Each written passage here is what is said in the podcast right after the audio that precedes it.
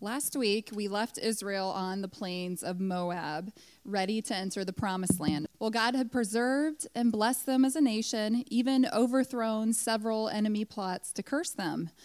And the old generation, remember the Israelites who had crossed the, uh, the sea on dry ground, but had then refused to enter the promised land? That generation has died and now their children are ready to enter the promised land and seize God's blessing for themselves. So that's where we left Israel.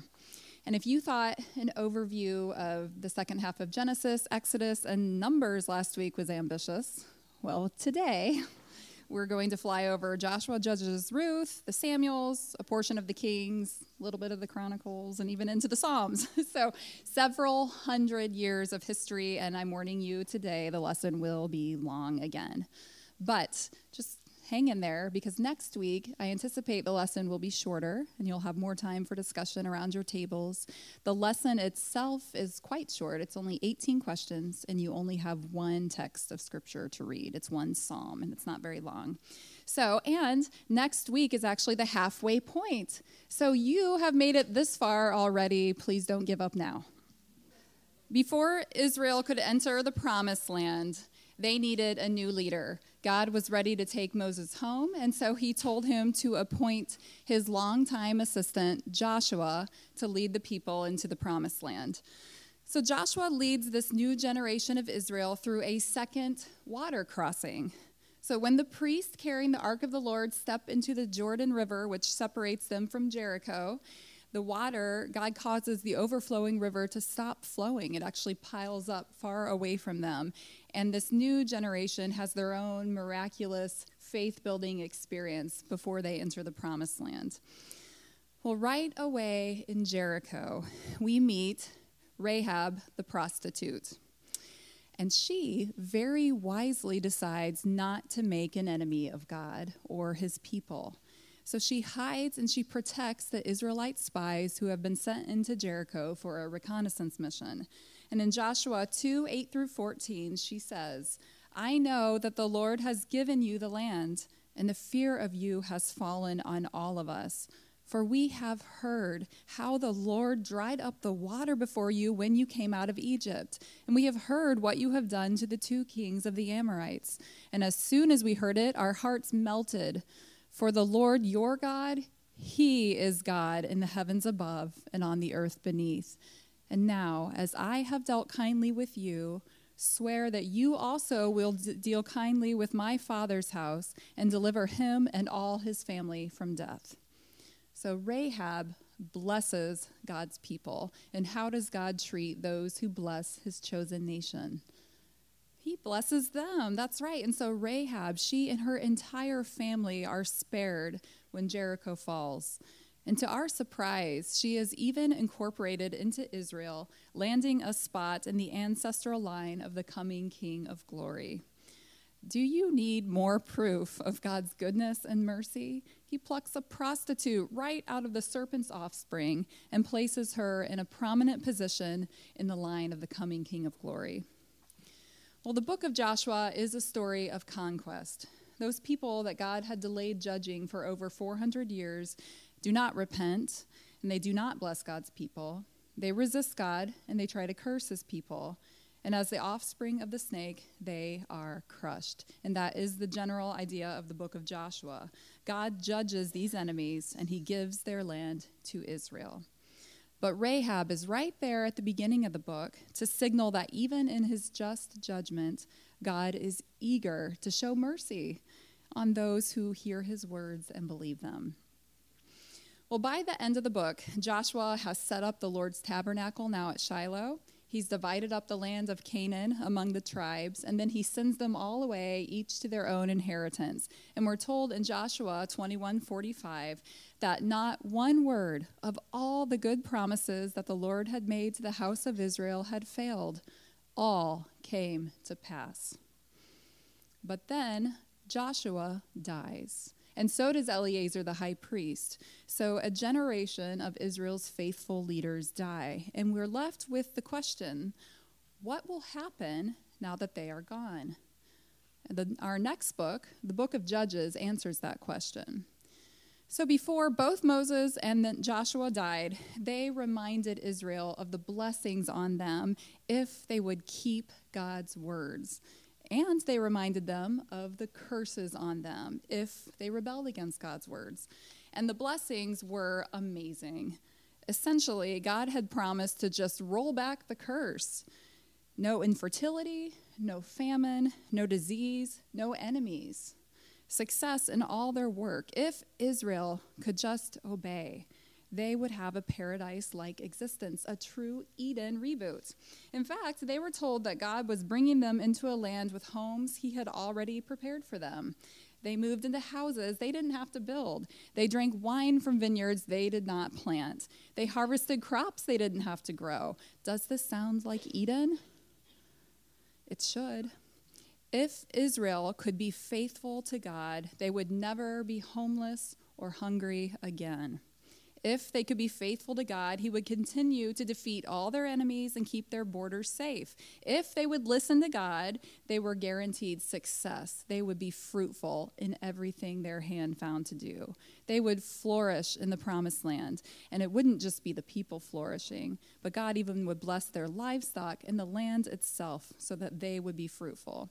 So this was a land of abundance like Eden. But as wonderful as the blessings were, the curses that hung over them were severe if they rebelled. But here again, we see the justice of God even in the curses because they are, as always, clearly stated. If Israel rebelled against God, if they ignored his words and broke the covenant they had made with God, they would experience famine and hunger and thirst. God would shut up the sky from giving them rain and shut up the wombs of their women and their livestock so that they could not be fruitful anymore. The children they did have would be taken from them. God would stop fighting for them, and their enemies would begin to harass them on every side. He would send diseases to weaken them. You can read all the blessings and all the curses outlined for Israel in Deuteronomy 28. But back to the question this book poses the book of Joshua poses. What will happen now that their faithful leaders have died? Well, Judges 2 7 through 10 says this The people served the Lord all the days of Joshua and all the days of the elders who outlived Joshua, who had seen all the great work that the Lord had done for Israel. And then all that generation also were gathered to their fathers, and there arose another generation after them who did not know the Lord or the work he had done for Israel. Trouble in paradise. A new generation that doesn't know the Lord or the work he has done for Israel. I mean, putting aside the grand failure of parenting that led to this ignorance, this opening to the book of Judges signals disaster for Israel. So you should expect to see all the curses outlined for them in Deuteronomy 28 unleashed on them in the pages ahead. So here is the story of Judges. And so we don't miss it. It's actually stated seven times throughout the book. The people of Israel did what was evil in the sight of the Lord. So evil is what happens when faithful leaders die.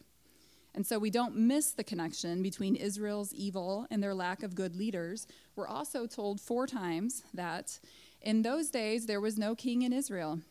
In fact, that is the closing statement to the entire book of Judges, and it adds this explanation There was no king in Israel, and, or so, everyone did what was right in his own eyes. So, after Israel's faithful leaders die, no one rises up to replace them, and the people do whatever they want, whatever they think is right. And the book of Judges practically screams, We need a king. We need someone faithful to rule so that we keep listening to God's words. And that's the conclusion we should all draw from the book of Judges and as we'll see in 1 Samuel as well that when you reject God as your king, there is no hope for peace or righteousness or justice of any kind. So in Judges, Israel quickly degenerates into sin of every kind first and foremost, idolatry. So God actually compares Israel to a promiscuous wife here. He had made an exclusive marriage vow, a commitment with Israel, but Israel breaks that vow over and over and over again as they lustily embrace the gods of all the people and nations around them. Any God will do, really, just not their own. So God describes his people as whoring after other gods. That is how ugly the sin of idolatry is. So Israel gives themselves over to idolatry, and when people stop worshiping God, all other kinds of perversity quickly follow. So we get oppression of the poor, foreigners, and widows and orphans. We get sexual sins of every stripe, greed, detestable violence and bloodshed, human sacrifice, including child sacrifice, kidnapping, murder, rape, and finally, the whole book ends in civil war, where 11 tribes of Israel go to war with and nearly obliter- obliterate the tribe of Benjamin.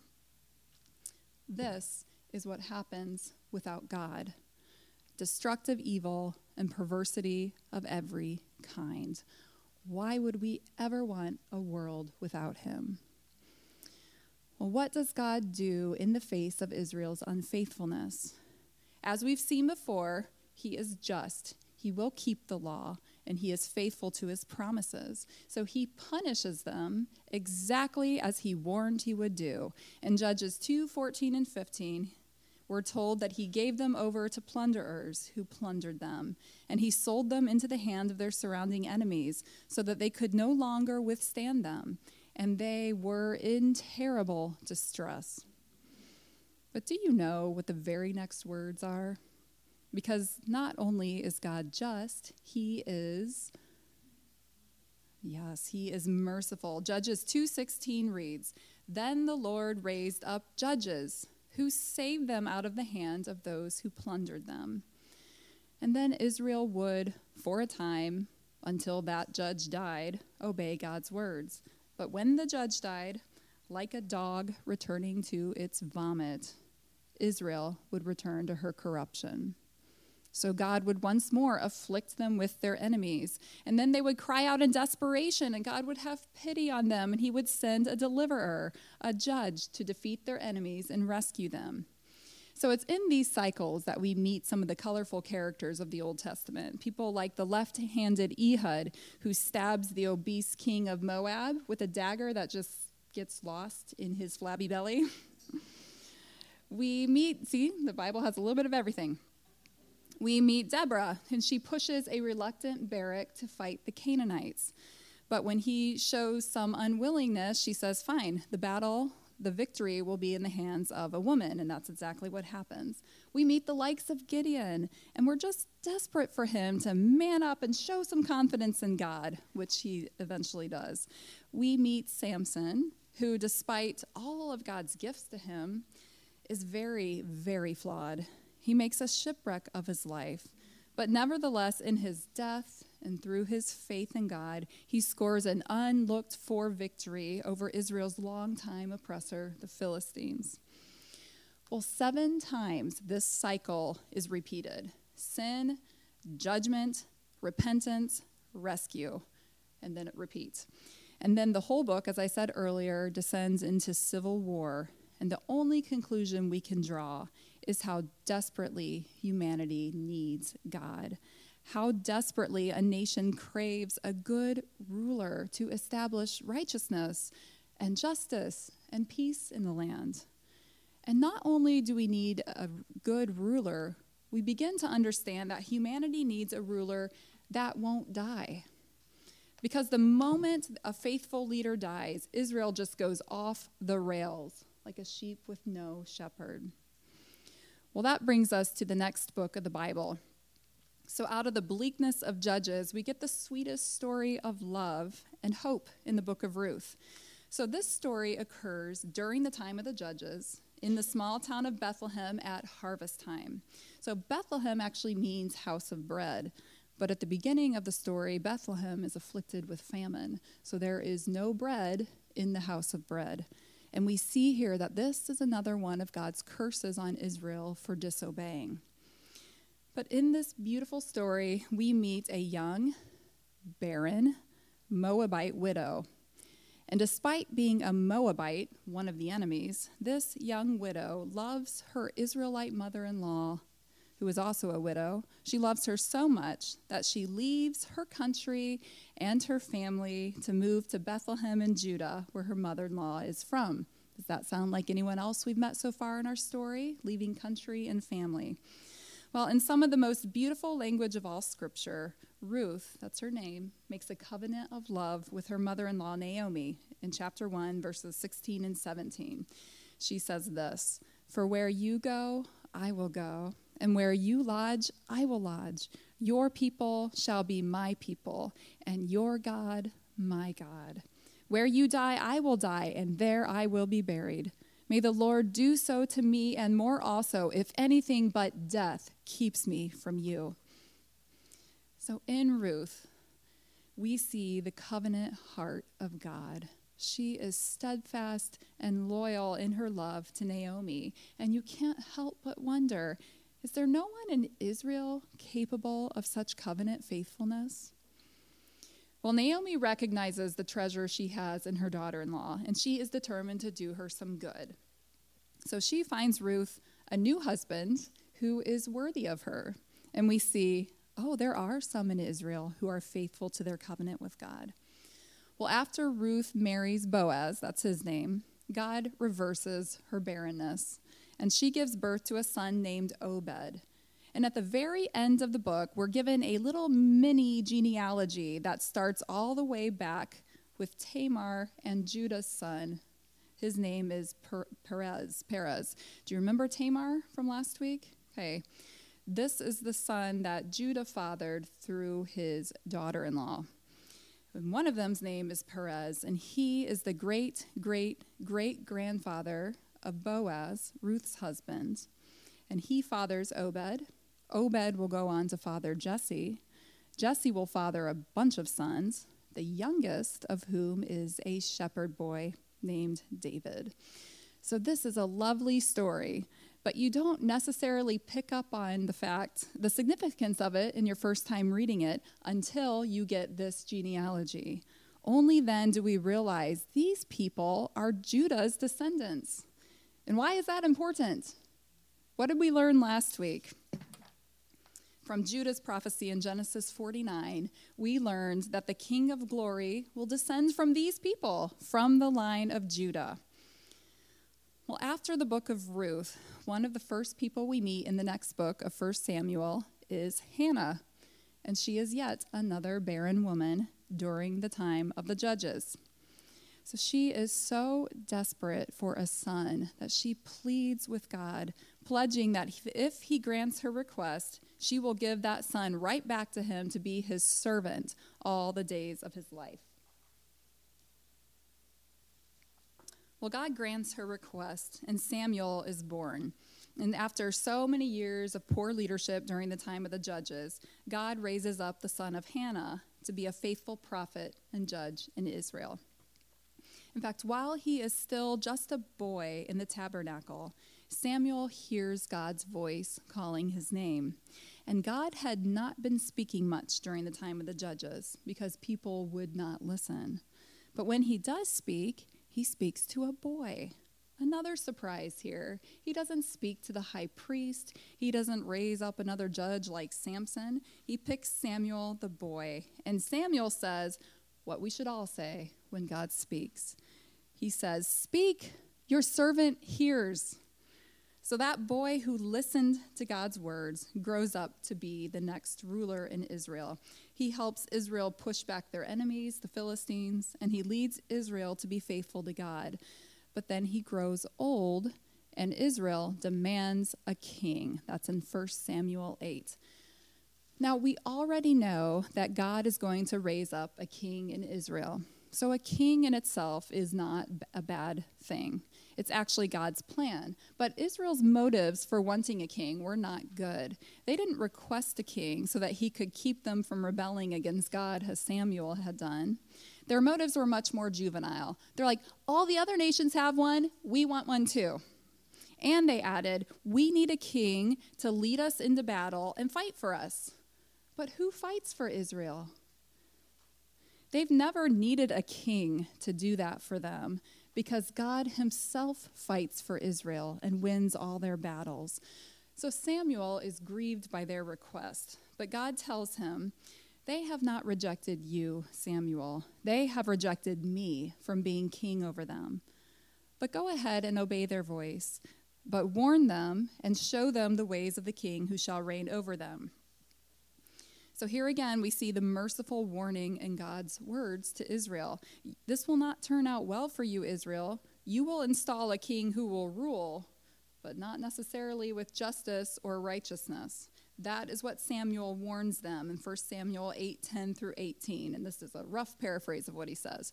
He says, A king is going to exact taxes and labor from you. He will force your best men to be soldiers in his army and your women to work in his household. He will seize the best lands and the best livestock for himself. You won't like it, and then you'll go crying to God, but he will not answer you on that day because this is what you asked for. Well, the people don't listen to Samuel. They ignore God's words of warning. So God gives them a king from the tribe of Benjamin. His name is Saul. And Saul actually has a really good beginning, and you kind of feel hopeful at this point in the story. Saul successfully defeats some of their enemies. He is tall and kingly, and the people love him, but things begin to unravel. And we find that Saul is quick to distrust the word of the Lord. He gets impatient with God and impatient with waiting for God to work. He rashly takes things into his own hands. He disobeys God's laws about sacrifice, and he disobeys God's direct order about a, their battle with the Amalekites.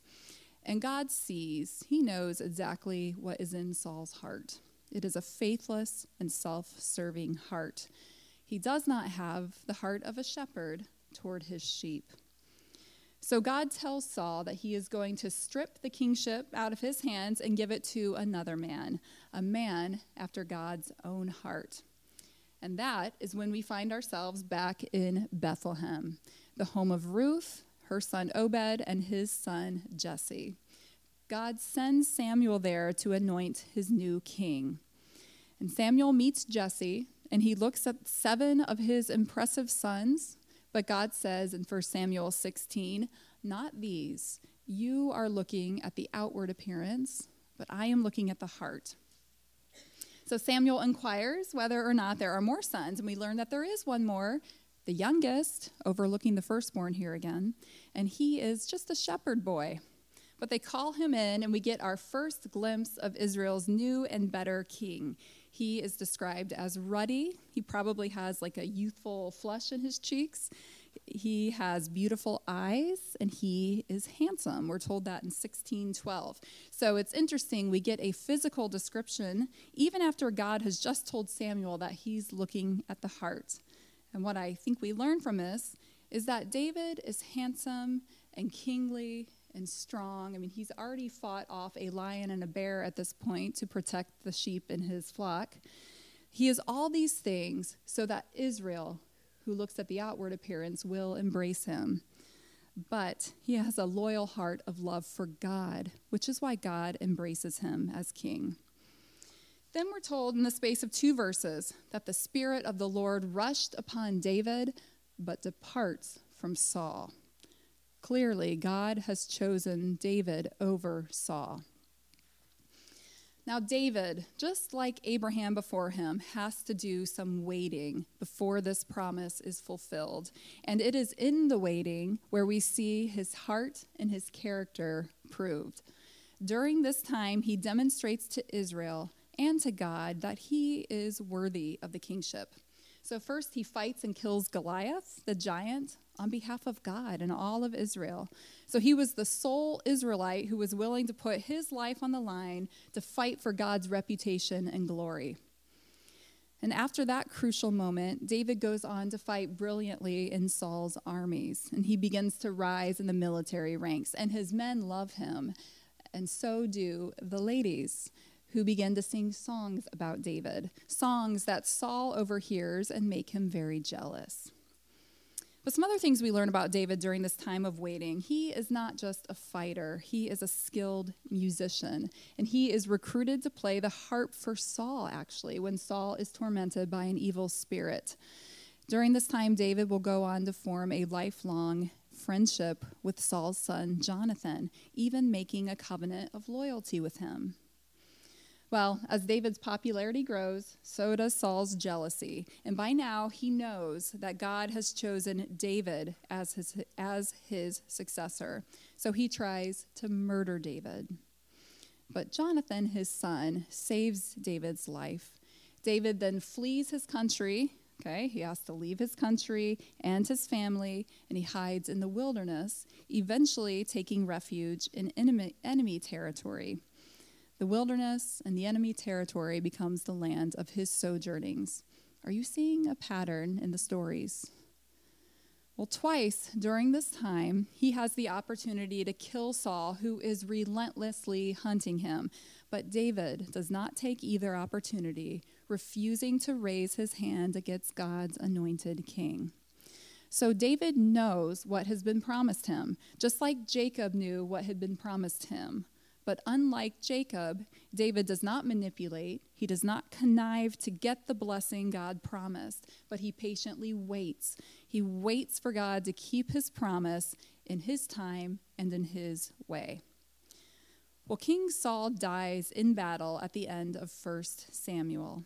And at the beginning of 2 Samuel, after years of hardship, betrayals, near death experiences, and wilderness living, David hears of Saul's death and Jonathan's death on the battlefield, and he grieves. He grieves the fall of Israel and of Israel's kingly line, and then he waits some more, waits to see how God will keep his promise to him. Well, God does keep his promise, and he installs David on the throne of Israel. That account is complicated, but it and it opens the book of Second Samuel.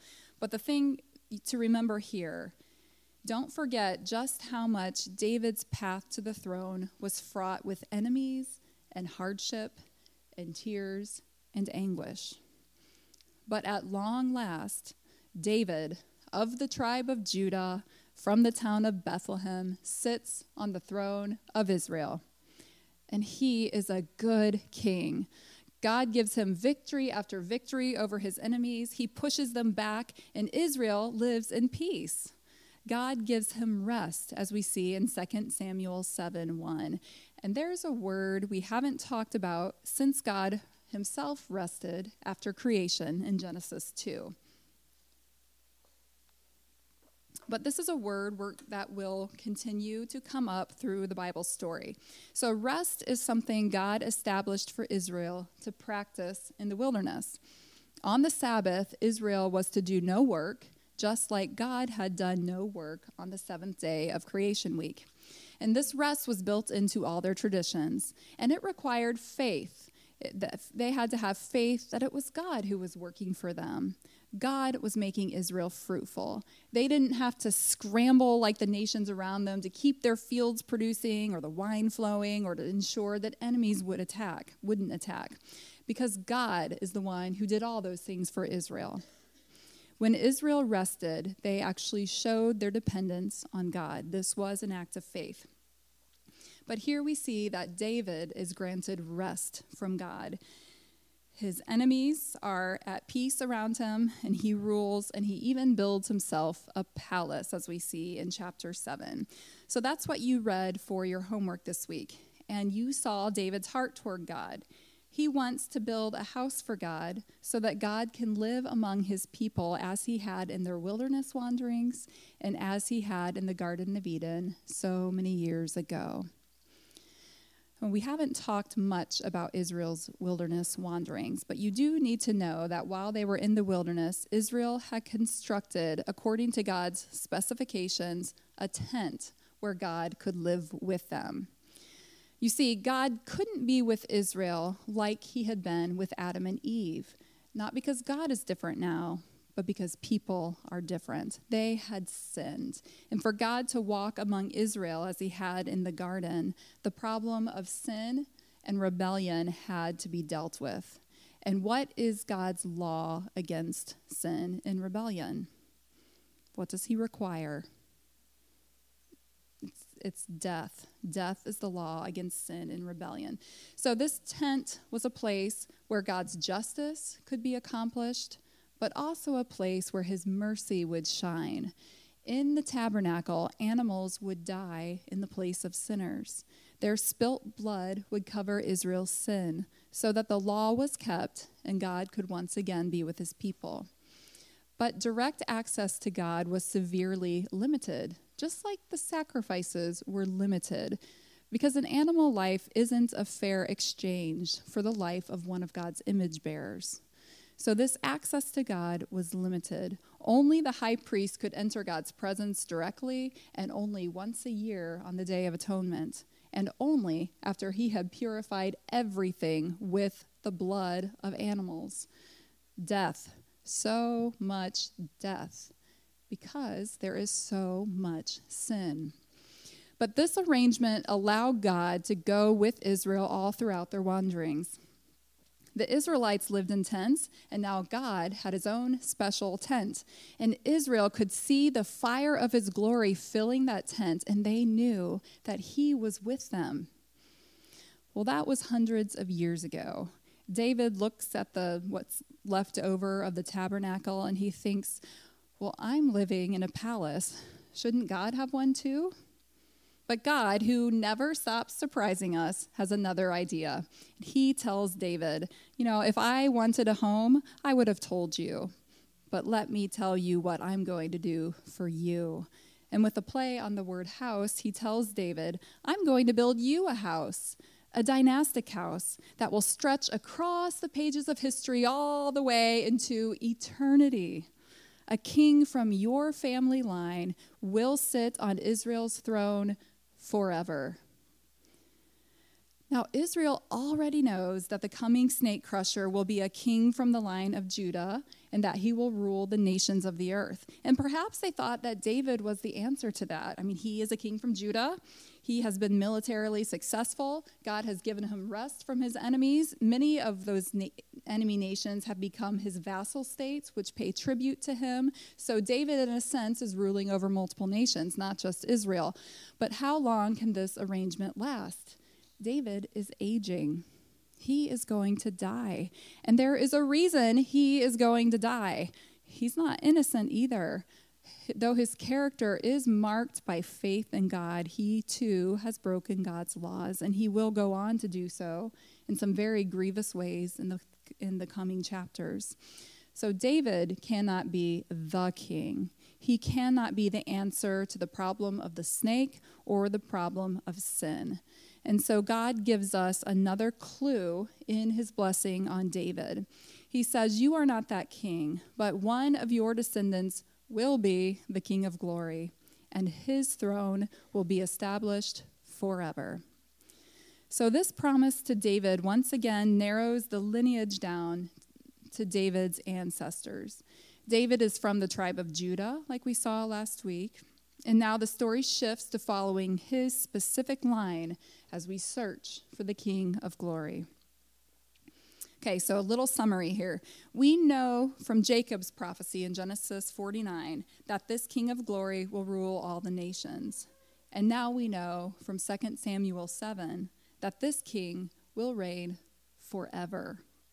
And after the horror of the book of Judges, we know this is exactly what humanity needs a good king that doesn't die but rules forever so that this Eden reboot can go on eternally. This prophecy reveals that through David's line of descendants, God will reverse the curse and permanently restore the goodness of Eden. Now, this narrative in 2 Samuel is like a bridge between our previous prophecies and the future prophecies that now are going to kind of start coming faster. So it looks back at all that God has revealed in its language of rest, which we talked about already, great name. So when we talk about great name, we have to remember that God promised to make Abraham's name great. And here he is passing that same blessing on to David. So we should connect these two prophecies. The language of enemies also takes us all the way back to the garden and to the conflict that began there. And it takes us back to Numbers, where God decreed a curse on those who cursed Israel. The word offspring takes us back a little bit to Judah, takes us back to Abraham, and it brings us all the way back to the woman. And then the language of forever Abraham was told that the, this promise of a new Eden on earth in the promised land was to be an everlasting possession for Abraham's descendants. This narrative also kind of recaptures some language we've just begun to notice and will become prominent in future prophecies. So, David is called God's servant. I don't know if you caught that. But Samuel was also called God's servant. And last week we noted that God called his firstborn son, Egypt, out of Egypt to serve him. So we're going to start seeing that word more and more often. Also, the word house. We saw that briefly with Abraham, where God commanded him to leave his father's house to build a new family. And 2 Samuel begins to show us that God is still intent on establishing a new family of people. This is the household of Israel, later, the household of God. And in this household, God will dwell with all his people. Okay, Second Samuel begins to draw a new picture, though, as well, of how God relates to his people. We are reminded here that David was just a lowly shepherd boy before God called him to be king. And we begin to understand that the kings of Israel are to shepherd the people of Israel like a good shepherd cares and provides for, even fights for his flock. And we also get, which we've seen just a little bit last week, father son language. And we realize God not only has a specific relationship to Israel, but a very specific affection for the king he installs over his people. The coming King of glory will be called God's Son. That is a very specific title he will wear. And when he calls himself the Son of God, the people of Israel will know what he's claiming. Now, last week, I talked about the difference between the snake's offspring and the woman's offspring being the father. And I made the point that God is the actual, God is the father of the woman's offspring. So I want to clarify a couple things first. When I talk about the woman's offspring, I'm using that in two senses. First, the offspring of the woman, its specific reference is the coming King of glory. But as people show belief in God's words and faith in his promises, they come to be identified with this king in his line, and they are grafted into this family of offspring from the woman. So when I say the offspring of the woman, I am sometimes referring to all of God's faithful people but in specific prophecies, um, I'm the offspring of the woman is very definitively the King of glory. And I, in my effort to say the difference between these lines um, is the father. God is the father of the woman's offspring, and the snake is the father of the serpent's offspring. I I made the case a little strongly, and I said the father is not Abraham and not Adam. So I just want to clarify that a little bit. I'm, I'm just making a spiritual, uh, I'm, I'm claiming that God is the spiritual father of all his people. But Adam is very definitely our father, right? We descend from him biologically, and we all inherit a sin nature from him. Um, and Abraham becomes our father, even to Gentile people, when through belief in the King of glory, we are grandfathered into his offspring. Okay, so we see in Abraham's promise this recapturing of the language of father and son. Now, let's look at Psalm 2. Sometime after David received the mind blowing blessing of 2 Samuel 7, he wrote this psalm, which is often called the coronation psalm. And when you read it, you can see just how much David had been meditating on God's promise to him he connects his blessing with the coming of the great King of glory. Let's look at it. It's on page 33 in your workbooks. So in verse 2, we see there are lots of enemies. Enemies who are not just marshaling their strength and forming alliances to fight Israel, but to fight Israel's God. Specifically, they are raging against God's plan to establish a king to rule them. You can see that in verse 2, where it says, The kings of the earth set themselves, and the rulers take counsel together against the Lord and against his anointed. Anointed is another way of referring to the Lord's chosen king. And now remember, our enemy knows what we know. He knows that the King of glory who will crush him will come through David's line. So his sights are trained on Israel. That is why David had so many enemies. But in David, we see what will be true on a larger scale for the King of glory. God gave David victory over and rest from his enemies. Well, the King of glory will also triumph over and have rest from his enemies. Verse 1 makes it clear that all this raging and plotting is in vain.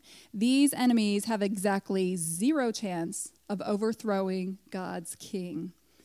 But still they rage, and they are raging against God and his king for a specific reason, which we find in verse 3. They say, Let us burst their bonds and cast away their cords from us. Okay, they don't want to be ruled they hate God's words and his commandments. So, casting off the cords and bonds is exactly what the snake tempted Eve to do. And she believed his lie, as these offspring of the snake believed the same lie that God's limitations on your life are meant to keep you down, they're meant to harm you. But God has shown repeatedly that living by his words is the blessed life. Obedience to his commands brings blessing.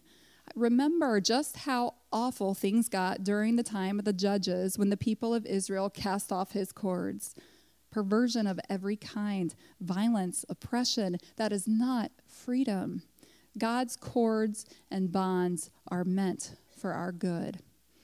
And in a moment, we'll get a preview of just how good they are. But in this psalm, God displays his anger toward mankind for their continued rebellion. He laughs at them in derision. And then, unfazed, he carries on with his plan, saying in verse 6 As for me, I have set my king on Zion. And then a surprising thing happens. We actually hear the King of Glory speak. His words are in verses 7 through 9. He speaks of God's call on his life, he reveals God's plan for him, and the special relationship he will have to God. This is what he says The Lord said to me, You are my son. Today I have begotten you. Ask of me, and I will make the nations your heritage and the ends of the earth your possession. You shall break them with a rod of iron and dash them in pieces like a potter's vessel. So, four things to notice here. First, the plan is for the King of Glory to easily break his enemies. This is the same word family as bruise from Genesis 3 and crush and destroy from Numbers 24. He will dash these nations to pieces. So imagine a terracotta pot baking in the sun on a hot summer's day. What happens if you drop it? It shatters. In the face of this king, the rebel nations of the world will have the strength of a clay pot in the hot sun, and yet they rage on. Second, God calls his king my son, saying, Today I have begotten you. And with these words, God is actually previewing the resurrection. That is why I had you go to the book of Acts to see how Jesus' disciples applied this psalm to him.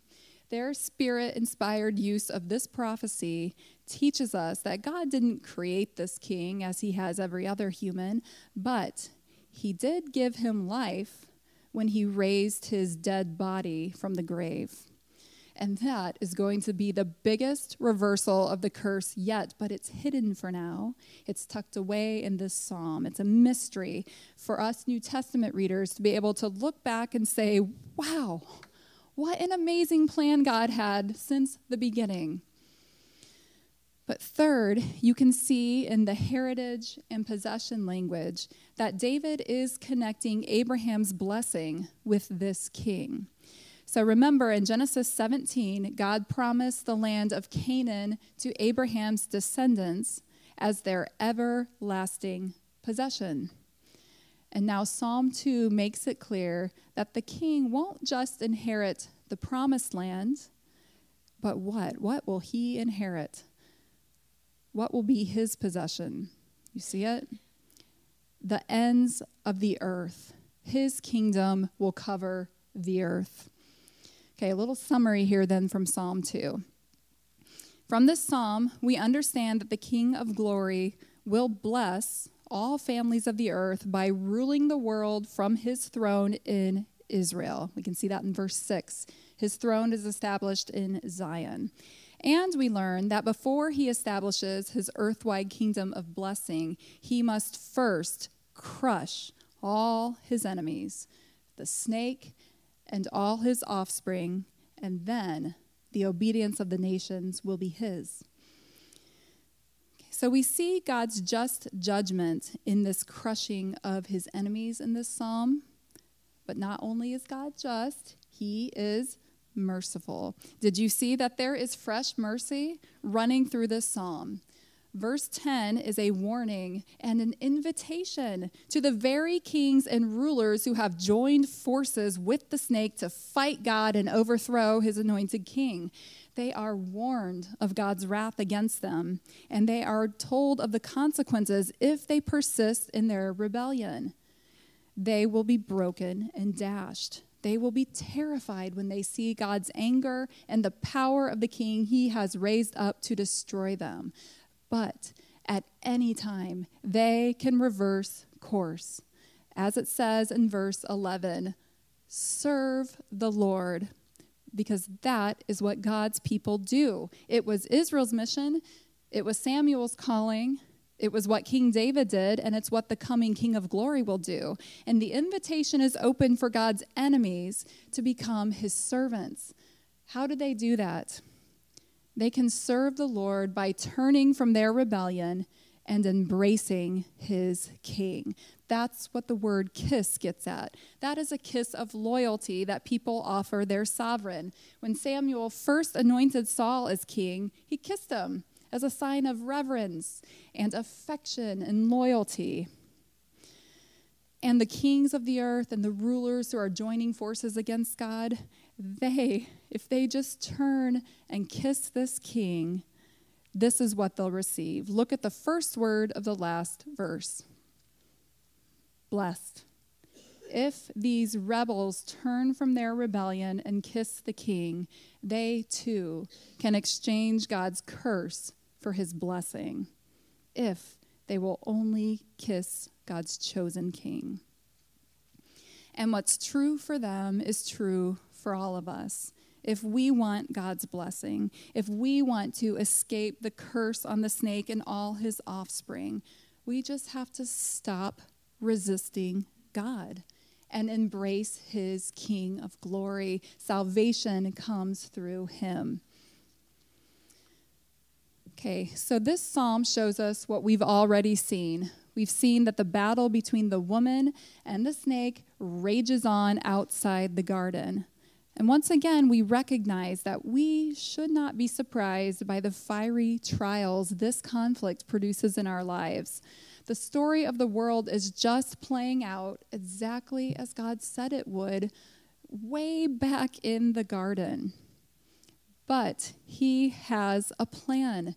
It is a plan that none of us could have devised or predicted, but he has proven himself right time and time again. He has proven his faithfulness to keep his promises. He has shown us his power and ability to keep them. And now, in this psalm, he is very specifically directing our attention toward his son.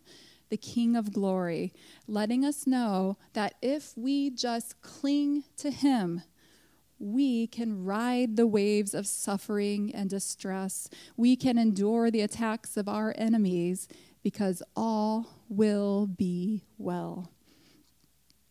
But if you doubt that this world can be fixed, or that God has the power to crush the snake and restore Eden, this next account is for you. In the account of Second Chronicles 7 and 8, God gives us, in the reign of Solomon, a preview of just how great it will be to have his king ruling the earth. So, in David's blessing in 2 Samuel, not only does God promise to make David into an enduring dynastic house, he also promises that the son who immediately succeeds David on the throne will be the one to build that earthly house that David wanted to build, the earthly house for God. And that is exactly what happens. In 2nd Chronicles 7, King Solomon is now on the throne of Israel and he has built a magnificent temple for God, and he gathers the people of Israel together to consecrate it. And Solomon here is a picture of what a king can and should do for his people.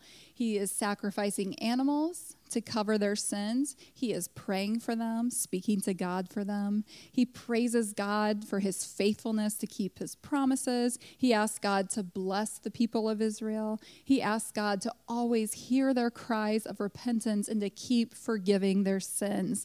He asks God to even bless the foreigner who comes from a distant land to seek Israel's God. And he asks God keep fighting for us, keep fighting our enemies and would be oppressors. And then he asks God to come and fill his new home and live among his people. And when he finishes praying, God's glory fills the temple and his fire consumes the sacrifices and offerings. So full of glory is the temple that the priest can't even begin to get inside. And we begin to see God's glory isn't meant to be contained in an earthly house, but it is meant to fill the earth. Well, Israel sees this and they bow down spontaneously in gratitude and worship, and they thank the Lord because of his faithfulness and steadfast love for them. And then for the next seven days, they feast and celebrate. And when they return home, it says in uh, Second Chronicles 8:10, they return home joyful and glad of heart for the prosperity the Lord granted to David and to Solomon and to Israel, his people. Look how good it is to be with God under the rule of his king. The Israelites, we're told, were grateful for the prosperity God had given them.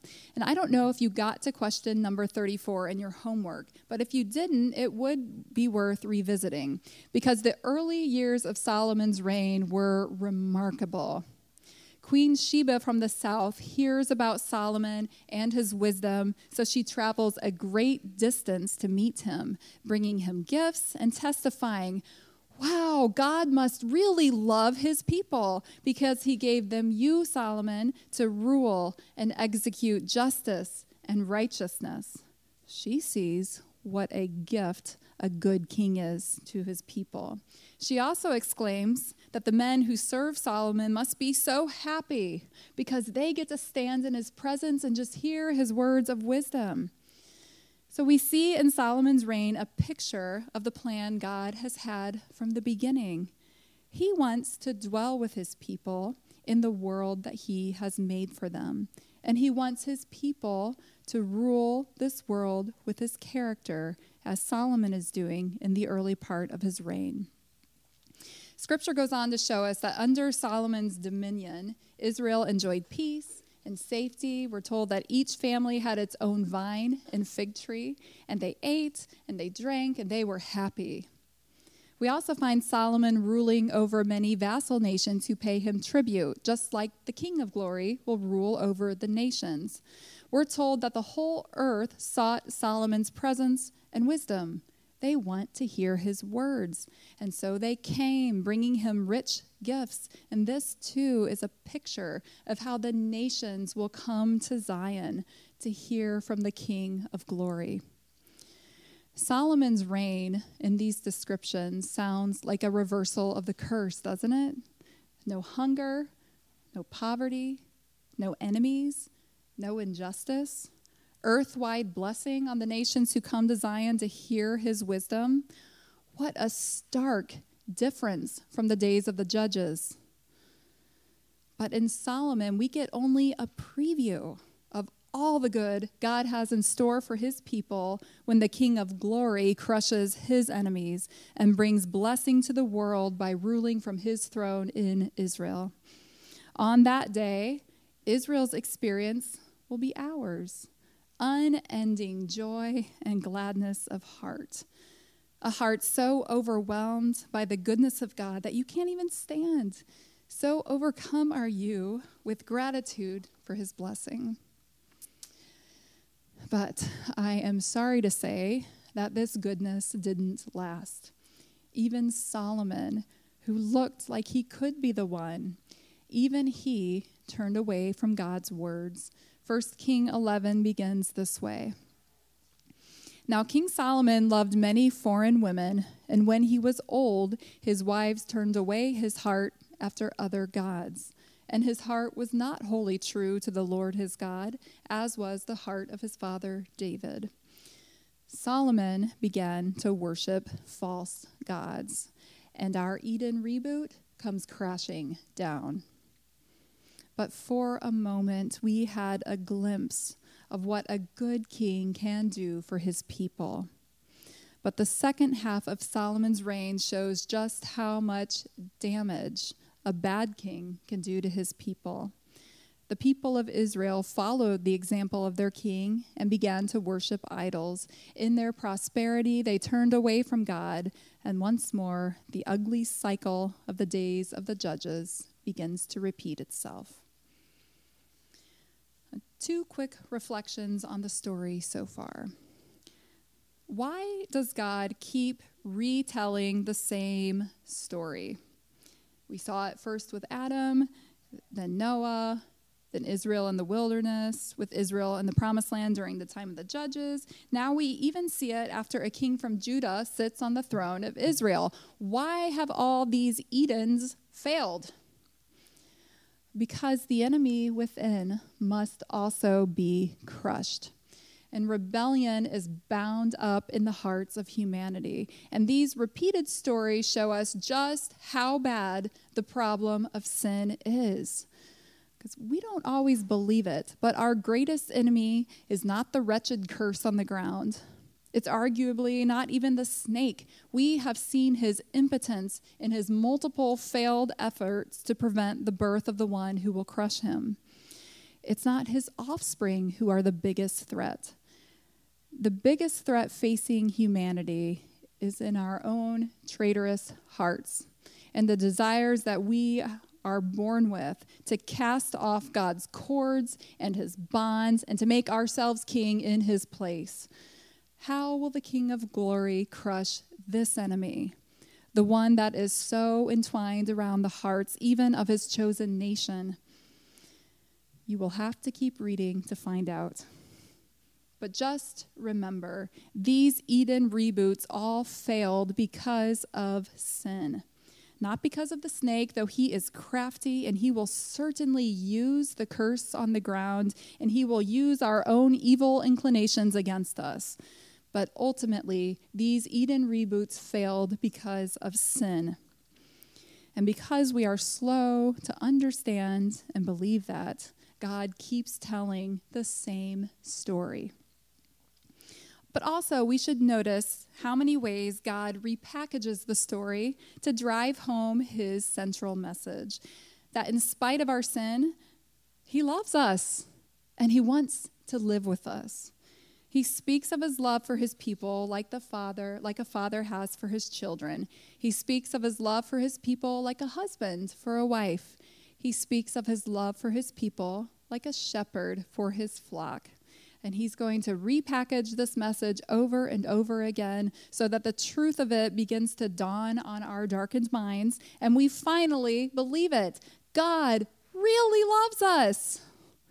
And despite everything, Despite the evil attempts of the snake and the multiplication of his offspring, despite the curse of death that hangs over us for our sin, even despite our own wayward hearts, despite all of this, he will send the King of glory to crush all these enemies and deliver us from their enslaving power so that we can be with God, joyful and glad of heart for all the prosperity, the blessings he grants to his people through his King of glory.